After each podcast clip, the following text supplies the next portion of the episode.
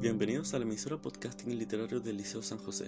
Yo soy Renato Villegas, del tercer año A, y me complace darle la bienvenida a este, el primer capítulo de nuestro podcast, titulado La niebla más densa, en el cual hablaré sobre la novela El príncipe de la niebla, de Carlos Ruiz Zafón. En primer lugar, me gustaría hablar sobre el autor de esta novela, el ya mencionado Carlos Ruiz Zafón, escritor español que a día de hoy por su gran influencia a nivel mundial se le llega a comparar con Miguel de Cervantes, quien es el escritor español más leído a lo largo de la historia. Esta comparación presenta la frase Carlos Ruiz Zafón es el escritor español más influyente y popular después de Cervantes, frase que incluso se puede llegar a encontrar en su biografía dentro de sus propios libros, aunque este título a él en cuestión no le es tan importante como explica en esta entrevista. Bueno, pues mencionaba estos datos, imagino que a uno le da vértigo, ¿no? Cuando lo empiezan a comparar pues con uh, personajes de ese calibre. Estamos hablando de Cervantes, ¿no? Por ejemplo. Bueno, son, son comparaciones que se hacen un poco con, digamos, la, la, la, frase es el escritor español más leído en el mundo después de Cervantes. Realmente tampoco sabemos, Cervantes, digamos que no tiene un, un, un track record en, en, en, en, el mundo de la publicación o de la, en la industria editorial moderna, por lo tanto tampoco sabemos exactamente cuántos lectores o cuántos libros de Cervantes se han leído, se han editado en la historia.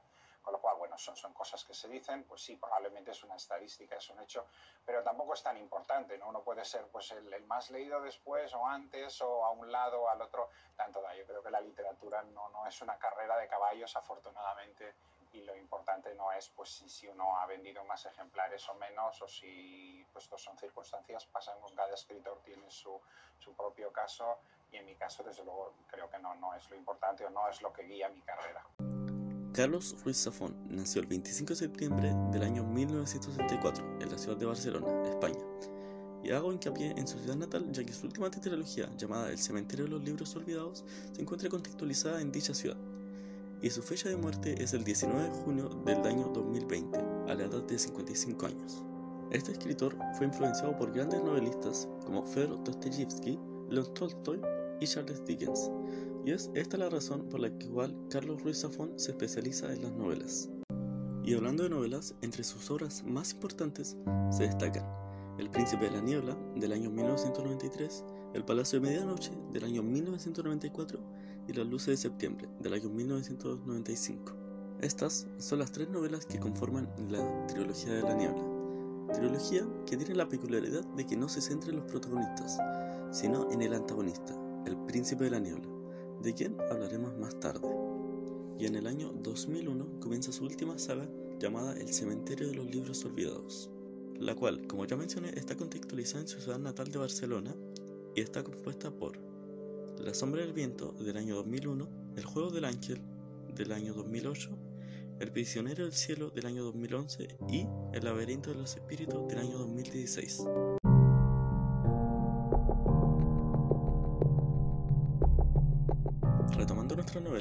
Príncipe de la Niebla, quiero contextualizar el escenario bajo el que Carlos Ruiz Zafón escribe esta novela, ya que esta es su primera obra y la escribe cuando, con 27 años, se inscribe en un concurso de literatura juvenil. Y pese a no saber cómo enfocar esta obra, dice que solo escribió una novela que a él le hubiese gustado leer con 13 o 14 años, pero que a la vez le siguiese pareciendo interesante con 23 o 24.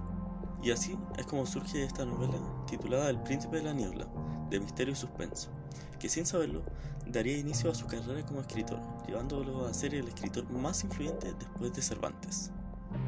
Y ya, para entrarnos de una vez en esta maravillosa novela de misterio y suspenso, me gustaría leerles el epílogo de esta, para que vayan haciéndose una idea de lo que viene, el cual dice así. El nuevo hogar de los Carver está rodeado de misterio. En él aún se respira el espíritu de Jacob, el hijo de los antiguos propietarios, que murió ahogado.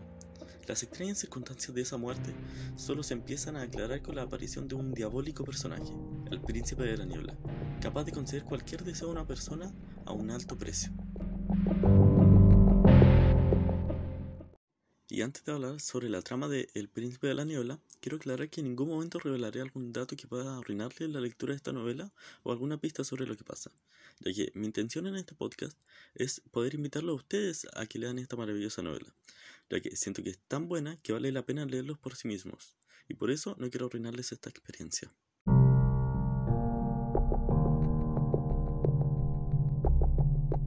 Todo comienza el día del décimo tercer cumpleaños de Max, nuestro protagonista, un niño de 13 años, audaz, inteligente, valiente y aventurero.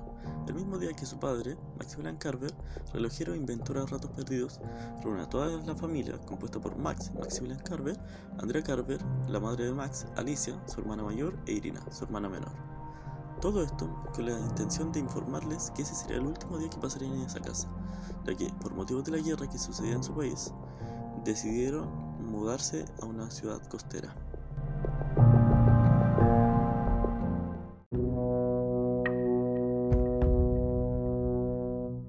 Al día siguiente, cuando ya llegaron a la ciudad, Max presencia el primer fenómeno paranormal.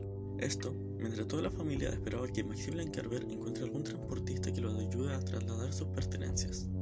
Max ve su reloj de bolsillo y ve que era las 2 de la tarde. Sin embargo, el reloj de la estación marcaba las 12.30. Mientras Max piensa en esto, siente la certeza de que alguien lo está mirando, y al voltearse ve como un gato atigrado lo mira fijamente de los barrotes, como si pudiera leer sus pensamientos. El gato rápidamente baja de donde estaba y comienza a jugar con la pequeña Irina para ganarse su afecto. Plan que le funciona a la perfección, puesto que Irina rápidamente le ruega a sus padres que si se lo podían quedar. Y es aquí donde Alicia interviene negativamente, evidenciando una relación de amistad entre estas dos.